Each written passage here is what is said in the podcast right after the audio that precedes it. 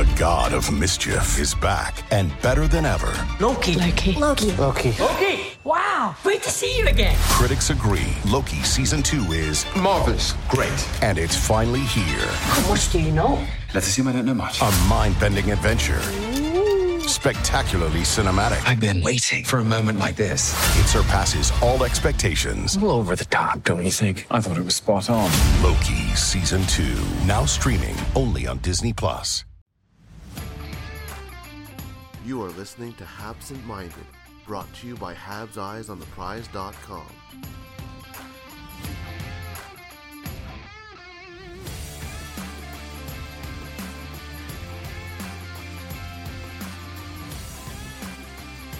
Hello and welcome to another episode of Habsent Minded, recorded here in Sweden with a guest from Montreal. Uh, thank you, Jared, and and really we should all be thanked today after what happened in in Montreal last night, at least on the ice. Uh, that that was not a, a very good game. Uh, I I wrote on, I wrote on Twitter that it might have been the worst game I have ever seen the Montreal Canadiens play. Um, and yeah, I I don't, I, I yeah, it was a it was a bad game. I, I keep I, I keep thinking this team is going to hit rock bottom, uh, and they they managed to keep finding a way to dig and give and give worse performances somehow. I'm actually uh, wondering if if um, the two teams that are having playoff series in order to to get promoted to SHL would have beaten Montreal last night because it was atrocious. The game. I I'll be honest, and and and it, it, it hurts to say it, but with the with the, one of the penalties that was taken in the third period uh, in in the offensive zone, I was just going to rest my eyes a little bit when I was writing the TSM or top six minutes, and I, I I kid you not, I fell asleep. Like I didn't wake up in time after. Like I was just going to rest my eyes, and it, you know, it was the best part of the game. I fell asleep. Yeah, it, it's it, it's one of those things where you, they need a spark, and I, that those are the games where Brendan Gallagher was was really important. And they asked they asked Dominic Ducharme after the game. They're like, "I- I- "Are you missing his his energy? How do you how do you fix missing his energy?" And he's like, "You know, you're not going to change a player's DNA, right? No, someone's not going to become instantly Brendan Gallagher." But what he said, and and what I found interesting, is that he said we, we need everybody to give a little bit more and and i think that's that's the way that they're they're going to go through this and you know he said you know we're we're we're in it together and we'll get out of it together and you know it's they're not in a bad spot they're not a bad team they're going to eventually cl- you know get it to click it's just it's hard to watch in the meantime but uh, eventually they're going to start building on on what they have and and maybe it's you know the road trip maybe that's what they need you know, the last few years they've played better on the road than than at the Bell Center. So maybe that will help. And and obviously there's no fans, so you know it, it'll be interesting to see see what happens. Obviously, you know, on the road they're actually able to spend time together, right? Whereas uh, when they're at home, they they aren't able to, other than at the rink. So it, it will be interesting to see what what will happen. But yeah, I, I think that this team need they're not going to play this bad every game. It, it's gonna it's gonna click eventually. It's just the growing pains are hard to watch. you you you sure that they're I would fix it? I I I I, th- I feel like I'm sure. Um, but yeah, no, I, yeah, I, I think they'll turn it around. I, I don't think they'll play this bad the rest of the year. the the thing I'll, is. I'll, I'll go on record and say that. Uh, The thing is, though, that when you look at it and you see a game like this, and and you you know that Calgary has to win out more or less in order to to uh, to get the, the playoff spot. But really, when when when you see Montreal play a game like this, is it really worth for them to get into the playoffs? Yes, I, I think it is because I think that this team, you know, you look what happened last year. Uh, I, I, do- I don't think this is a draft that you really care if you're picking 13, 14, 15 for 20th. I, I don't think it makes that much of a difference. I, I really don't. So yeah, no, I, I I think that you know you, you know, as bad as Montreal's playing, they play better against good teams. They play better when they're challenged. Uh, Look how they played against Toronto on Monday. uh, and then compare that to how they they they played against Calgary and, and Ottawa and two non-playoff teams. So yeah, I, I think you you know you, you play to win the game. I, I said this last year when when the postseason was was happening and they they lost uh you know a potential top 10 pick uh, and I'll say it now uh, you play to win the game and that uh, yeah I I don't think draft position is is even worth thinking about uh at this point. I I think that you you play to make the playoffs and I think they will make the playoffs. I I think that it's you know all they have to be, really do is win one game in Calgary and and they'll you know they can play 500 against everybody else and they'll be fine so I I think that that's that's what's going to happen, and that's what will, um, you know, just about getting your game right for the playoffs. Yeah, and uh, you also have to remember, and not to get off topic here, but it's not really an excellent draft this year. Let, us be honest no, about that. Uh, it, it's it's it's not a very good draft, and you know, especially after the top five, you know, you can make a case where the top five. Well, the top five is, is the, the, the, top five is still not top five in any other year's right. draft. Right. No, it, it's not last year. That's for sure. It's not, not it's, even not, not even 2019. And it's not going to be next year either, because next year is going to be absolutely stacked. So so it's yeah. it's part of that. But either or, uh, I mean, like looking at it, um, you you touched on it. It's the leadership group. We we, we hear about this great leader, Shea Weber, but but can we? I mean, he has to stare. Sure, uh, I get frightened through the TV screen uh, from his stare, but I mean, it doesn't seem like the opposing players are, are, that frightened of him. It doesn't seem that the refs are that frightened of him anymore. And and he he the, the opposing players are jumping on him for for turnovers. Uh, and the refs are calling maybe minors that they wouldn't have called a couple of years ago. Yeah, you, you know, eh, eh, talk to, talk to anybody who played with Shea Weber, and they'll say he leads by example, right? He, he leads by his play on the ice. He leads by, you know, how he carries himself. And you know, while he's, I, I assume he's he's carrying himself like he usually does. His play on the ice is not what it usually is, and and that's tough. And and I and you know, it, it's it's funny because people talk about, oh, you know, he's such a good leader, and it's basically the opposite of what they say about Max Pacioretty, right? But if you're a real leader, right? It doesn't matter if you have an A or a C, right? Like Brendan Gallagher, no one's saying that he, you know, it's it's it's not like he has to be captain to be the leader of this team. And look what's happening when he's out of the lineup right now.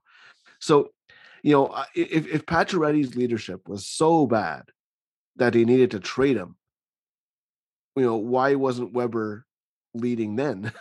right? Like they're both on the same team. So I, I kind of feel like it's it's a you know you need to have a good leadership group, absolutely.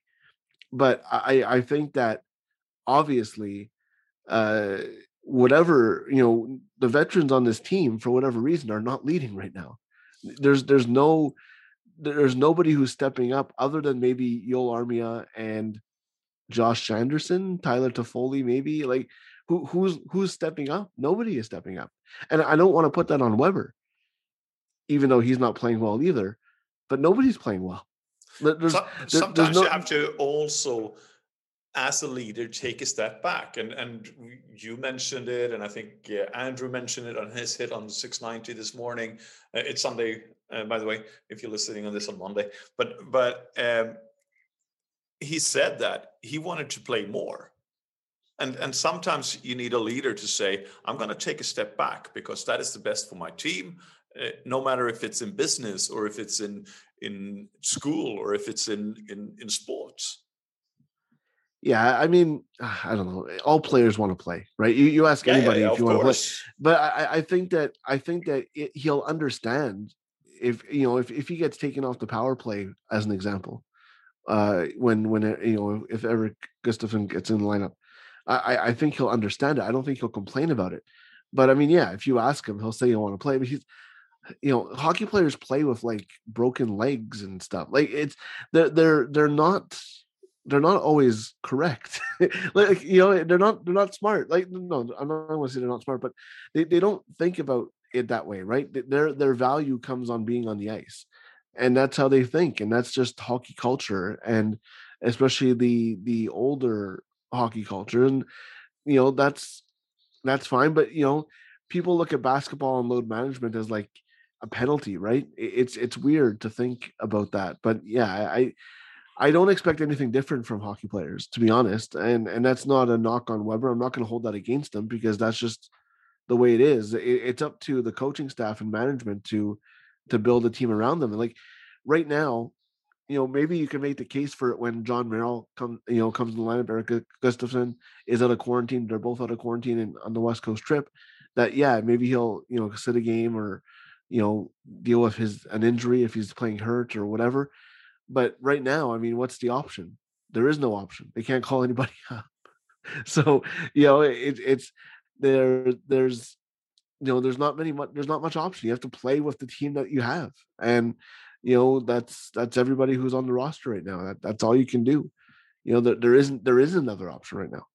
Yeah, and you and you touch on on on the next transition really, and, and let's transition into that because last night uh, after the game, uh, Ducharme was asked the question if he would make any lineup changes, and he said he can't.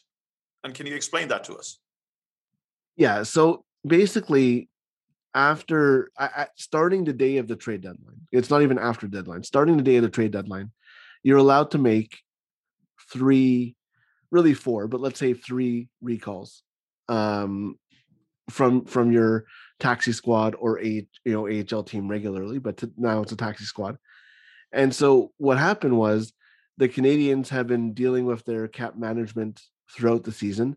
They sent down Paul Byron and Jake Evans and Alexander Romanov, Romanov to create some some salary cap room like they have all year, and they used the recalls to call up Byron, to call up Ouellet, and to call up uh, Romanov and and Evans as well. But what happened was when they called up Ouellet, they uh, that counted as a regular call up because Victor Mete was still on the roster at the time. So they had their 6D, so it wasn't uh, it, it wasn't a uh, an emergency call up. Evans, because Armia is hurt, counted as an emergency call up. So right there, they use up three call ups of the four. And the reason why you don't want to use the fourth call up is if you are at three call ups, and this is where the playoffs come into play. And I'm going to try to explain this as, as best I can. When when you have three call ups, like the Canadiens currently do, it means that you're able to make as many recalls as you want in the playoffs. The caveat being that only three of the player that you call up, Paul Byron, Alexander Romanov, and Xavier Ouellet can play. So if you assume that Ouellet is not going to be in the lineup and it would take a lot of injuries for him to be in the lineup, then you have basically an option to play Byron, Romanov, and whoever you want to call up in any given game. If Romanov, let's say, uh, is passed on the depth chart by Merrill and Gustafsson, then in that case, you can call up two people and play them with Byron, or vice versa. If Byron is is uh, out of the, the lineup, then you can play Romanov and two other call ups. Where it gets tricky and where you don't want to use the fourth call up is that the fourth call up, if you make it now, you can't call anybody up in the postseason. That's it. You have basically your roster that you have now with Ouellet, Byron, Romanov, and the fourth person that you call up. In the playoffs, you can't call anybody up unless there's an injury and then it would be emergency recall. So when Dominic Ducharme says that they can't call anybody up without an injury, that's that's why they're they're saying that, and they're they're playing they're keeping their last call up for the playoffs is essentially what's happening right now. So so they essentially called up Cole Caufield to sell a bit more jerseys. No, I, I think that there's value in having him play with the taxi squad. Like Joel Bouchard said, you know, Cole Caufield has never been at an NHL training camp. He's never played, been around NHL players. He's never uh, been, you know, been to an NHL game as part of the team. So if if you plan on using those extra call ups after the end of the season uh, in the playoffs to call up a guy like Caufield, at least now he's going to have been around the team. He, he's been to practices. He's watched film with the team. he knows what is going on. He's not going to be thrown into the fire. So, no, I think that there's, especially given Laval's not playing right now, there's a hundred percent reason for Caufield to to learn the ropes. What this does is this stops people saying, "Oh, call him up. Why aren't you playing him? You're wasting him. What's going on?" So you know, it, it saves it from that perspective. But no, I, I I wouldn't say it's wasted to call Caufield up. Caufield up. I, I think there's a hundred percent value in that. So you're comparing it a little bit to Romanov coming in and, and playing uh, with the squad during the um, bubble last year. Absolutely, and there's the added benefit that he can actually play in games if you want him to. Right. So. And, you get a chance to evaluate him, as you mentioned, for mm-hmm. Uh, NHL players or, or against NHL players. Yeah, I mean, it's I I would say it's more similar to Alex Belzile than it is to Romanov, because Romanov we knew that he couldn't play. Like it, it's good for this season, right? Like it, it, I think it did help Romanov a lot. Uh, there's value to just watching, right? But the the added benefit to Caufield is that he's able to play, and so Belzile, he was always in the lineup. Um, sorry, he was not in the lineup. He never played in the NHL before, but they they felt okay putting him into the lineup in the in the postseason when you know he, he they needed to you know get a spark and things like that. So yeah, I, I think that there's there's it's a little bit like Romanov, but I there the added benefit is that he he would be eligible to play uh, if they don't make that fourth recall. Um, so, and, and I want to say as well, if somebody gets hurt, they can call somebody up. So it, it's not like they're they're stuck even if somebody gets hurt. But yeah, that, that's that's basically the reasoning right now where would you put Cole Caufield? He had an uh, like the few games he's played with Laval, he's been outstanding. But where would you put him in the lineup in in Montreal? Good question. Uh, where would I put him in the lineup? Look at the right side. Uh, you're not going to put him with Tatar and Danault. That's that's the definite not not a place for him. Would you put him with Toffoli and Suzuki, and and you know move Armia off that line? That's a possibility. Would you move him with Drouin and Kotkaniemi and move Anderson off that line? Again, that's a possibility. Uh, the other option, would you put him with Byron and and and uh, and Eric Staal? Yeah, I I don't think I'd put him there necessarily. Uh, I, I I you know where would you put Corey Perry afterward? Like there, there's a lot of things to keep in mind, but I think that there's a spot you definitely put him on the power play. I think that that's definitely where you where you would put him. But I, they have options, right? I, I, think you can put him with Staal, you can put him with Suzuki, you can put him with Kotkaniemi, and those would all be in positions for him to succeed. You put him with offensive players, uh, and you know where his defense is not going to. You know, you put him with Danault and Tatar. That's you know he's going to be asked to play against top lines of the other team. That's not what you want to do with a guy who's never played in the NHL before. But I think if you put him with, you know, Toffoli, Suzuki, or or Drouin, Kotkaniemi, or you know, even Anderson, Kotkaniemi, you know, the, any combination of those guys, uh, Byron and and Staal and or Evans, if if they want to do that, yeah, I think anywhere you can put him in, uh, it would have benefits. And, and, you know you wouldn't put him necessarily in a defensive zone right away or, or in you know when you're holding a lead you know, you wouldn't necessarily put him with Artturi Lehkonen on a line or, or, things like that. But I think that there's definite uh, room for him and, and, there's a place for him. Um, I don't know if there's an ideal spot, but yeah, I would say any line of Suzuki or Kotkaniemi would probably be the ideal place to put him and and obviously he has the chance with practices to find the chemistry with some of these players that we don't really yeah. we, we cannot obviously not observe it but but it's interesting anyway. In regards to to other things when you when when you looked at the game and i, I watched the last calgary game and i watched the, the senators game um, but it, there are some kind of, of struggles here with the team. There is no tactical acumen. It, it doesn't seem that way right now. It's it's you know there is no circle there's they're not trying to get around certain thing uh, like create pressure down low. They create a little bit of pressure down low then back to the defenders for a slap shot. It's essentially yeah. how, how montreal plays unless they get a breakaway. That that's that's essentially how montreal plays. And why are like what can we do to change this Or what can I- they I- do? Because we can't do anything. no, we, we can't do anything. Well, I mean, maybe not unfortunately. I, I, I don't know if I'd, I'd handle that responsibility well, but I, I think I almost think what's happening is that they're focusing on different parts of the game, right? They're, they're still putting in a new system right, under Dominic Ducharme. He's coached what 24 games or something like that. It's it's not a very long time. They've had, they've had hardly any practices. So I, I think that they're trying to perfect different parts of their game.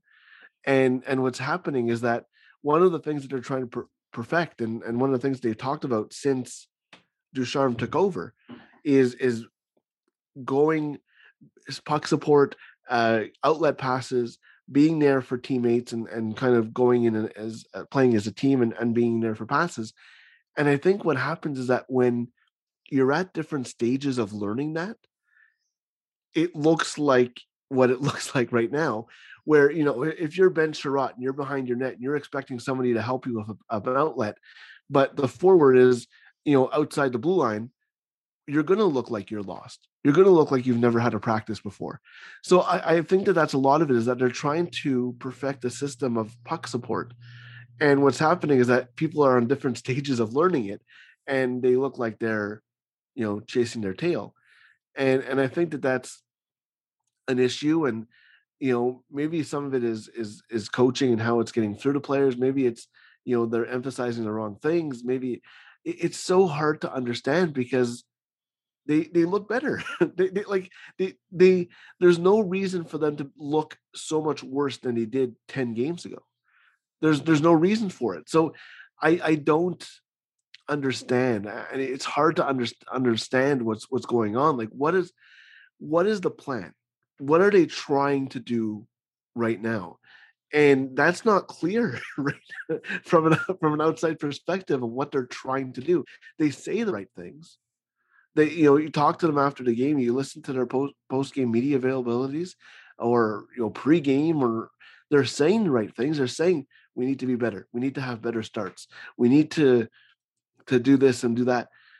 And then they don't do any of it. So it's hard to say and and you know I, I forget who it was I, I think it was maybe Paul Byron or maybe even Ben Chiarot who said that you know when if we don't have a lead we we, we don't play well. We need we play well when we have a lead and we take the advantage off the start. Then why aren't they emphasizing their starts? Their first 10 minutes against Ottawa was awful. They had one shot in the first minute and they didn't have another one for 17 minutes. Like it's what are you focusing on? And, and maybe it's maybe they're being overloaded. Maybe that's the issue maybe they need to calm down and, and simplify things. I don't know. It's it's hard to judge this team because you don't know what they're working on. So you can't tell what's improving because everything looks like they're they're lost. And um it- it's it's makes it it makes it hard to to be optimistic even the slightest bit optimistic because you can't be like oh you know what? They're really doing this better. Because right now they're doing nothing better except Exactly. looking We, we, we, we're looking at the power play. We're looking at the five on five. We're looking at the box play or penalty kill, whatever you want to call it. Nothing really works. no the breakout the nothing not there's not one thing you can look at at this team and be like yeah you know what that's really looks like it's been better and the weird thing is that all those things improved at a certain point the power play used to look good right when when I- alex burrows took over the the penalty kill got better. The the breakout got better. The the offense got better and and now nothing. It, it that that's i think that's what's frustrating so many people right? Is that there's nothing to be like okay this team is looking better in this way. Or and there's it's like since brendan gallagher came out of the lineup it's like they they don't know what to do with themselves. There's no one to like i don't know if it's motivate them or or what but it's just it almost seems like they're so they're so mentally fragile that they there's no one taking the lead and they're all looking at each other to kind of take the lead and then by the time the other team takes a one nothing lead they're like oh well game over.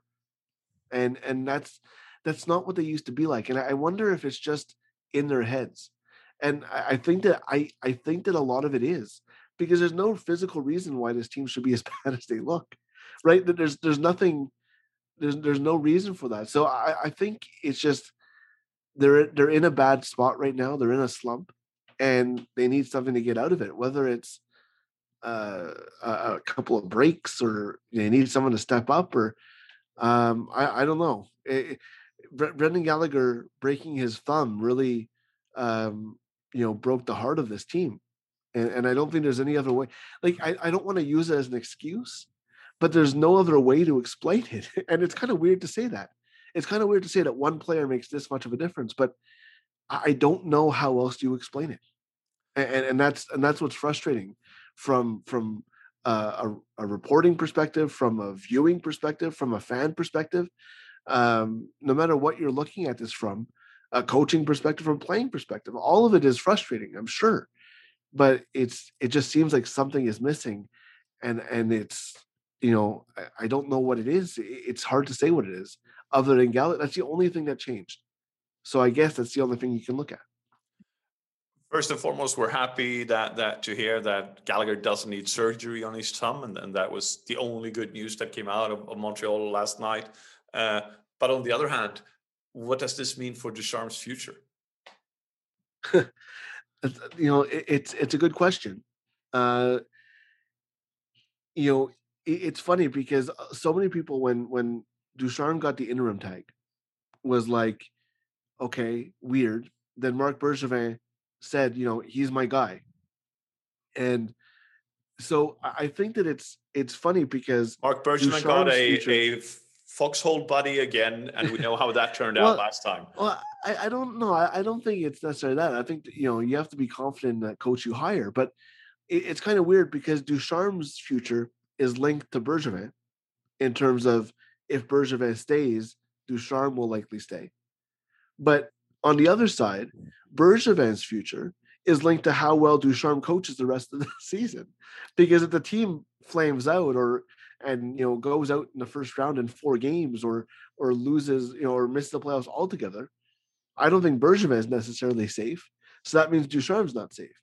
And and vice versa. Whereas if Ducharme does well, you know, then Bergevin is safe, then he's safe but so it's it's kind of reverse in that the coach's future is almost more more important than the the coach's performance. Sorry, is more important uh, than the general manager's uh, decision making because I think that if if everything stays the same, Bergevin remains in the position he's in, I think that Ducharme stays head coach of the Canadiens.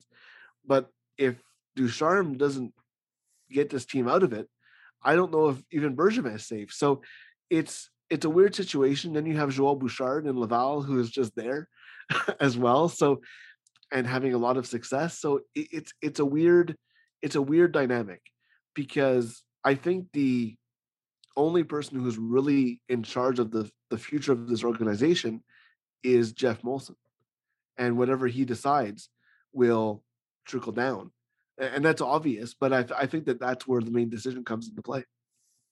And uh, yeah, and he won't make a decision until the end of the season. We're sure about that. Uh, well, I mean, he could technically fire Mark Bergevin now. The trade deadline's over. What's the GM going to do? But I don't think he will. Well, let me let me let me be clear. I don't think he will, but he can. but I, again, that, that doesn't change anything. What's a GM? Even if you fire the GM right now and hire somebody else, there's nothing they can do right? Like the, until the end of the season. So what's the point in doing it and making a decision now? So just let it ride and and see what happens. And you know, who knows? Uh, it's it's a it's a weird dynamic because of Joel Bouchard. That's that's the that's what makes this all awkward. Is that the AHL team has a lot more success right now than the NHL team, and Joel Bouchard signed a three-year contract three years ago. So who who knows? It's very it's very and, strange. And, and, he speaks French. well, yes, that that's the that's the obvious thing. But yeah, I, I, think that it's it's weird because we don't know whether Joel, Bouchard is the future head coach, future GM, future president. Like we there, there's so many different directions that this team can go in that it's it's really weird to kind of handicap because who knows what's going to happen. It's very it's very it's very strange. Where, where the, the coach the coach has more control over his future than the GM does, you, based on on how he performs. You are obviously very in tune with the Rocket. You're you're one of the go-to guys for the Rocket. Uh, Scott Matlay is the other one, uh, and and uh, Andrew Zadarnowski is is sort of you know a, a guy a go between because he he knows the CBAs. We all need that for, from time to time. But what is behind Joel Bouchard? We heard this a couple of years ago, where you know we're going to build a community, we're going to build a a a channel for young French co- French speaking coaches coming through the organization in order to get you know a a a funnel more or less into the, the main team because of the the the the rule that the the coach and GM will have to speak French. Yes. And what is Yeah, so- behind Bouchard? Do we know that, or, or is that some unknown? Well, thing? I think that there's there's in the short term because you only need one coach at a time, right? So um, if Bouchard is the guy, and Ducharme even was being developed as well, right, next to Claude Julien. So the the, the short term answer is it's Ducharme and Bouchard, and then but there's there's varying degrees to that because behind Bouchard right now you have Alex Burrows who is being groomed as a coaching candidate. You have Daniel Jacob who has worked with Bouchard even before he came to the the Canadiens organization. He worked with him in in Boisbriand. So right there, you have two young coaching candidates who can be either AHL head coach or uh, NHL assistant, or you know, there, there's there's a there's already a, a pipeline there. But then you have the ECHL team that's going to start in Trois-Rivières. Um, Yeah, the team Next season? teamy face. Yeah, yeah so so you have you have that team as well where you have a third level where you can bring in a, a coach from the qmjhl or wherever europe even who's you, you can have a third level of coaching development. So in the short term people are like oh who's next after bouchard? It, it doesn't really matter because if bouchard's the next guy then you give him at least two three years then you have two three years to find the next guy. So but but even saying that I think that Daniel Jacob is is a clear candidate to take over the Rocket, even if Joel Bouchard gets hired by another NHL team or or whatever. I think that Daniel Jacob is is a clear guy to take over the Rocket. I, I think Alex Burrows is a guy who maybe you know he's only in his second uh, second or third years uh, third years as as a coach in the organization. I, I think that he's maybe not necessarily uh, a head coach candidate yet, but he's already in the NHL, so he, he already had he definitely has some future there. So I, think that there already is uh, some pipeline. There's there's Andre Tourigny, there's there's Guy Boucher. There's a lot of guys who are one step outside the Canadiens organization that uh, are are coaching candidates as well. So I, don't think that it all, even if Bouchard gets hired by another organization, I don't think it's all downhill from here. I think that the set the setup is there to have Jacob come in and be a, an AHL head coach. I think he's ready for that. I think that the coach, the players know who he is. I, I think he can continue the work that Bouchard has started, whether Bouchard gets a promotion somewhere else or in the Canadiens organization. And, and I think that Ducharme has a future as a head coach as well. Uh, it might not look like it right now, but I, I do think that he's, he's you know he's a good coach. You don't win the Memorial Cup, you don't win the the, the World Junior as a bad coach. So I, I think that there's there's definitely a future there for Ducharme as well, even if there is a new general manager that comes in. You mentioned Europe, and, and we're gonna finish off this segment or, or this episode with with a little bit of uh, news from Europe. Uh, I just spoke to Mattias Norlinder, and uh, he is part of the uh, national team that has a few warm up games before the World uh, Championship starts. Uh, the World Championships that was moved from Belarus to Latvia in full, uh, and I think that uh, he was unsure uh, about his chances to, to be part of the world championships, but he felt that it had taken a lot longer time to get back into the form that he was at, at the start of the season. Uh, so, but but he was there at the end, and at, at the start of the season, he was part of the national team. The big thing with the World Championships this year is how will NHL players and AHL players get into the teams? because because there will be quarantine there will be a bubble created etc etc and and we don't know that and this might actually enhance Norlinder's chances to, to to be part of the World Championship team. He played very well in in in uh, Frölunda, even if Frölunda crashed out. Uh, he was the leading scorer, um, both in goals and points for the team in the playoffs, and that is something that we were expecting from from Norlinder early on in the season, and we saw it at the start of the season. As Mattias himself said, uh, it took quite a bit of time to to get back to that after his injuries. He's looking forward to a summer, a summer full of training to build up more muscles and get more stable on the ice, even more stable because he really, really fancied himself in the corners right now. But it is another step up to the NHL, and it really seems like Montreal is going to leave him in Frölunda for, for next year as well because he can't play in the AHL. Let's be honest about that. And uh, we don't know how the how Mon- Montreal will will be on the defensive side next year. And uh, with what we have seen from Mattias this year, I think that it's um, better for him to be be part of a team that is maybe not an NHL team. Yeah, I mean, you you, see the players who, you know, I, I people like to compare Romanov and Norlinder a lot, right? Where as as prospects and you know because they are both Canadiens prospects and and they both have um different styles but similar outlooks you know in terms of a top four defender but I, I think the things that Norlinder has to learn are better learned away from the NHL than than they would be in it. Uh, you, so, you said it. You said it a couple of times, and then I try to reference you when when I say it. NHL is not a development league. Yeah, AHL is. Uh, SHL is in, in many ways, sure, the coaches still want to win, but they also are aware of the fact that players will leave, especially young players that they are developing will leave in order to join an NHL club at one point or another. Yeah, you know, when we say NHL is not a development league, it's you can develop in the NHL, but you can't develop mistakes in the NHL. Like coaches won't unless you're a re, really a rebuilding team, and you know, like like Ottawa as an example, right? Ottawa is letting players develop in in the NHL because they don't care if you make a mistake. It, it, they're not they're not trying to win right now. Um, if you're a team like Montreal right now, no, there's no way that you can develop in the NHL. So I, I think that that's you know that's where especially a, a skill set like Norlinder, Romanov, his his highest end skill is defending, right? Like that that's that's what he's good at, and skating and, and things like that. But you, you can trust him. You know, Norlinder is kind of like uh, you know you don't want him to his skill set is offense and and being you know jumping up into play.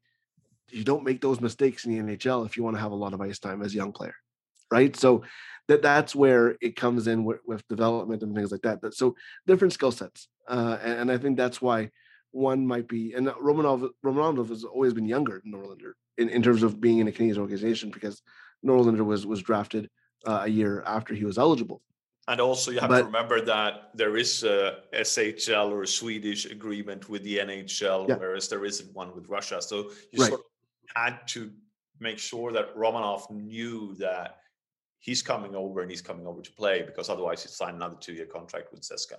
Yeah, exactly. There, there's that pressure as well. So you know, I see Norlinder as kind of like he can come over when when he comes over, he's he's going to be really close to the NHL, if not ready for the NHL. Uh, and so that's you know it's better to leave him develop. You know, he, in in Sweden and you know come to the AHL and and you know there's contractual things as well where he can't necessarily go to the AHL. So yeah, I, I think that it's it's the safer look. We, we talk about development a lot and rushing players. There's there's no rush, right? And you know it's not like the Canadiens need. I mean, they might need somebody like Norlinder right now, but they don't need Norlinder right now in terms of somebody who who can push the offense and stuff like that. But yeah, I, I think it's the safe move to keep him in in Sweden, where uh, under one of the, the the better coaches for for development in the world, I would say. And we're going to finish with that. Even Jared has bowed to Roger Rönnberg's um, knowledge. Unfortunately, uh, there is uh, some kind of uh, self-evaluation going on for, for Roger Rönnberg after an early exit in the playoffs. Mattias Norlinder is on the way to the Swedish national team for um, th- let's remember there are four teams still playing the playoffs in the semifinals in SHL. Uh, there are a few defenders on CSKA in, in KHL, and there's also the NLA players because uh, in, in Switzerland uh, where you can grab players from. We're unsure about what's going to happen with the North American pros, but um, from my understanding is that Sweden might send a team that is uh, built around European players this year for the World Championships.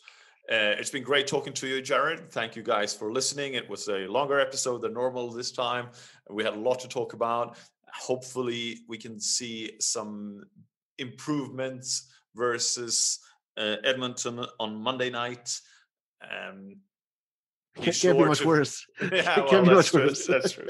Be sure to follow Eyes on the Prize, uh, read the articles, leave leave the comments, and uh, interact with the community. It's a quite nice community.